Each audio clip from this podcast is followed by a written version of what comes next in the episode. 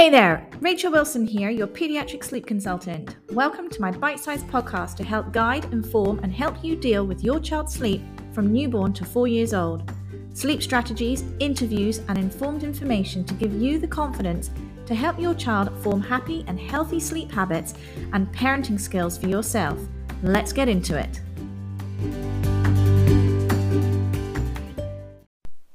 Welcome, everyone, to this week's podcast. I hope wherever you're listening, the sun is shining and you're all feeling happy and good.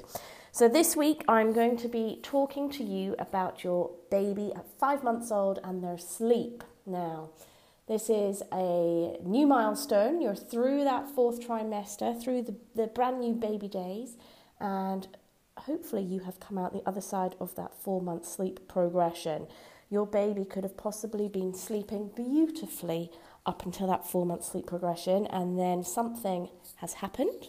And out of the blue, your little one is waking every two hours in the night and taking dreadful naps in the daytime. And here you are, at five months old, going, What on earth am I doing now? Where do I go from here? Don't worry, I've got you covered. Keep listening. I'm going to talk to you about sleep needs and nap schedules and how to navigate naps today in this podcast. Okay, so here are some things for you to know with your five month old baby and their sleep. Sleep needs approximately at this age at night time, we're looking for about 11 to 12 hours at night. Now, this is not to say your baby should be sleeping 11 to 12 hours straight at night. This is a ballpark. Some babies sleep 10 hours, some babies sleep 13 hours.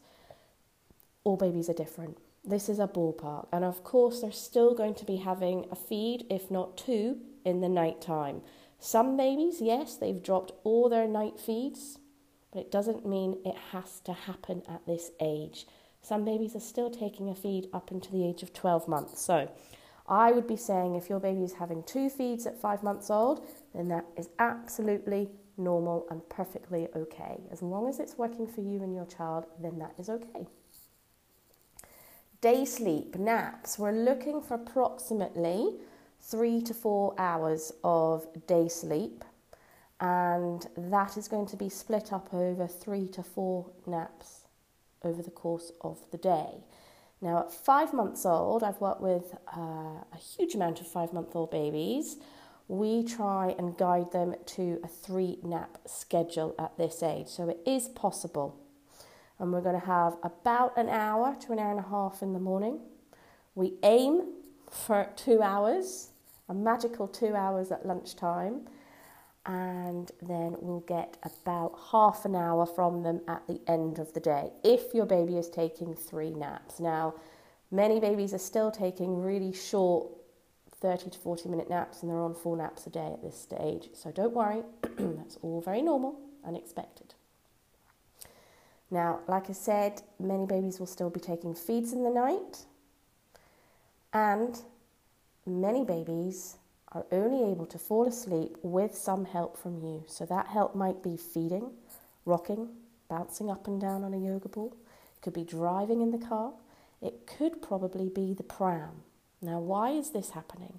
Well, your baby has made neural connections in their brain when they have been falling asleep in the last few months and that is how they have learnt to fall asleep. They've done an excellent job at remembering how they've gone to sleep, and that is what they want all the time. So you might find that you put your baby in their cot, hope that they go to sleep with a bit of shushing, and you walk out the door, but no, they're not asleep.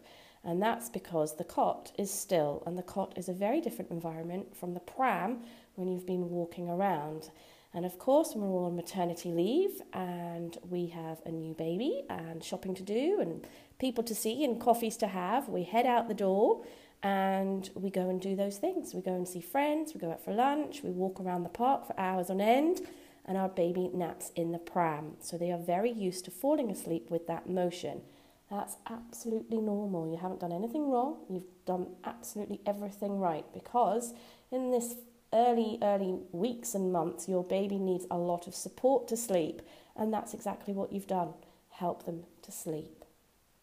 Many babies at this age are also bed sharing. Now, this is obviously a choice. Some parents don't want to. We were not a bed sharing family. I will say that quite openly. It was not something that we wanted to do um, for for safety reasons, and for me, I could not sleep if there was a child in my bed because I was too busy thinking I was going to roll over them, they're going to roll out of the bed, and various other things.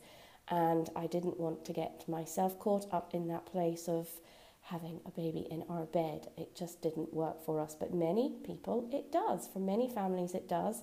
And they choose to bed share, and it is a wonderful, beautiful thing, and it works for them.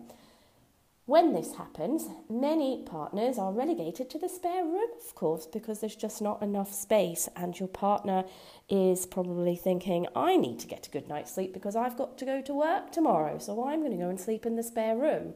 Whilst mum is left literally holding the baby all night and feeding and bed sharing and doing whatever they can to get that baby to sleep again in the night time. So, at the age of five months, this is all very expected and very normal. Parents come to me in the hope that they can change this and they can get their baby to sleep through the night because they're exhausted, they're barely functioning through the day from the lack of sleep, and you're just wondering how to and what to do to help your baby fall asleep in their own sleep space and get back to some sort of rested normality.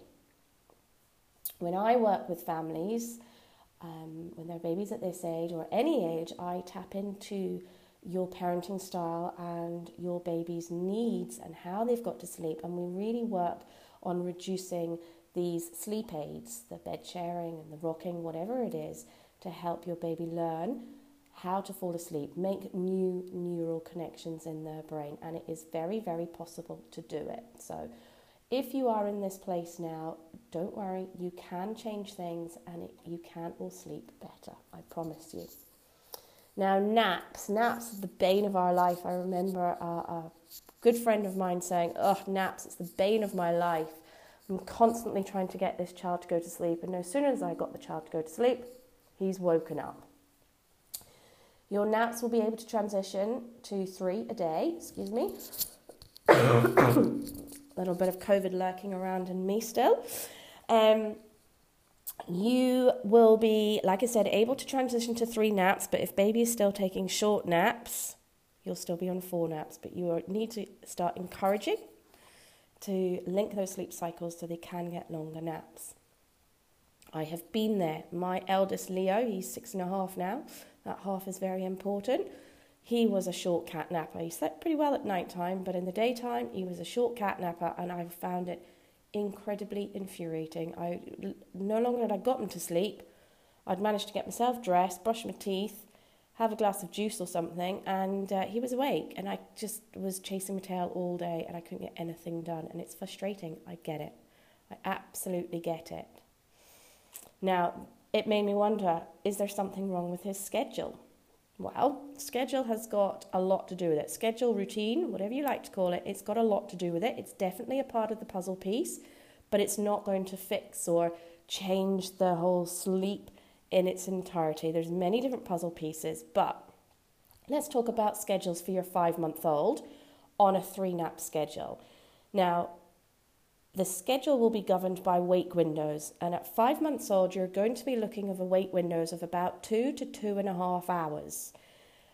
Those wake windows will extend as the day gets longer. So you'll have the short two hour wake window in the morning, and you might just be able to get baby to two and a half hours by the end of the day, but it doesn't always happen. This is just a guide. Some babies are just happy with a two hour wake window between each nap. You might get two hours 15 or two hours 20, and that's beautiful. So, if you're starting your day at half past six in the morning, regardless of what's happened, open the curtains, expose them to light, turn the lights on, and feed them. Even if they had a feed perhaps only an hour ago, still offer a feed. They might not take much, but what you're doing is you're topping up any little space that they've got in their tummy, so they've got a full tummy and they're able to go a good three to four hours before their next feed and not be hungry when they're hopefully napping later. So if they're woken up at half past six, you want to have their first nap of the day at half past eight in the morning. Now, this schedule, try and give them an hour. An hour for their first nap. And then their next nap will be about two hours, 15 minutes later. So they've woken up at half past nine. We maybe get them till about half past 11 or maybe 11.45 for their next nap. That's the long lunchtime nap. You want to aim to get two hours out of them. Some babies nail it, some babies are still taking 40 minutes. Whatever time they wake, you still time their wake window from that point. So, two hours 15, two hours 20 might work.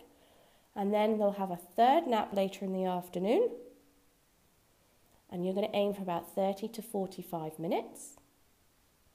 And then bedtime will be about two hours 20, two hours and a half after they've woken from that third nap. Now, like I said, two and a half hours may just be too much for them. Some babies can still only cope with about two to two hours 15, and that's absolutely fine. The other schedule that you could try is just giving them a 90 minute first nap in the morning, a 90 minute lunchtime nap, and 30 minutes for a third nap in the afternoon. So their sleep, their day sleep, is split equally in the morning with a little shorter cat nap in the afternoon.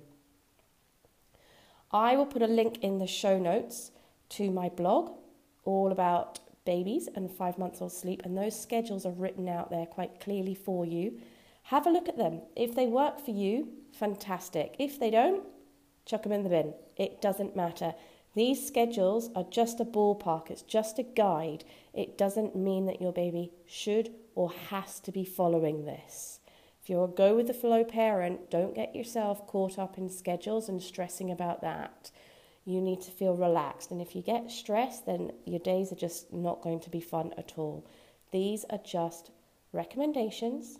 What I will say is really try and follow awake windows. So if your baby is only taking short naps, 30 minutes, still tune in to those wake windows. So about 2 to 2 hours 15 minutes later, your baby will be ready for another nap. Some babies have very, very high sleep needs, and they might happily take a good two, maybe even two and a half hours sleep at lunchtime might make that third nap of the afternoon a little tricky, but if they're going to do it and it's working for them, go with it. Um, and some babies just have very low sleep needs and they might not need to be having such a longer nap, and maybe just a 90 minute nap at lunchtime is working for, perfectly well for them. Whatever schedule you're on, be happy with it. Make sure your baby, most importantly, is happy with it and thriving. You don't need to change anything. As I keep saying, my schedules are just suggestions, they're not gospel. You don't have to be doing it. If you've got any questions about your baby sleep at five months old, drop me an email, send me a message on Facebook or Instagram. Uh, you can contact me via my website as well. I shall put all the links in the show notes. And I hope you'll have a wonderful day. Peaceful nights to you all, and I'll chat to you soon. Bye.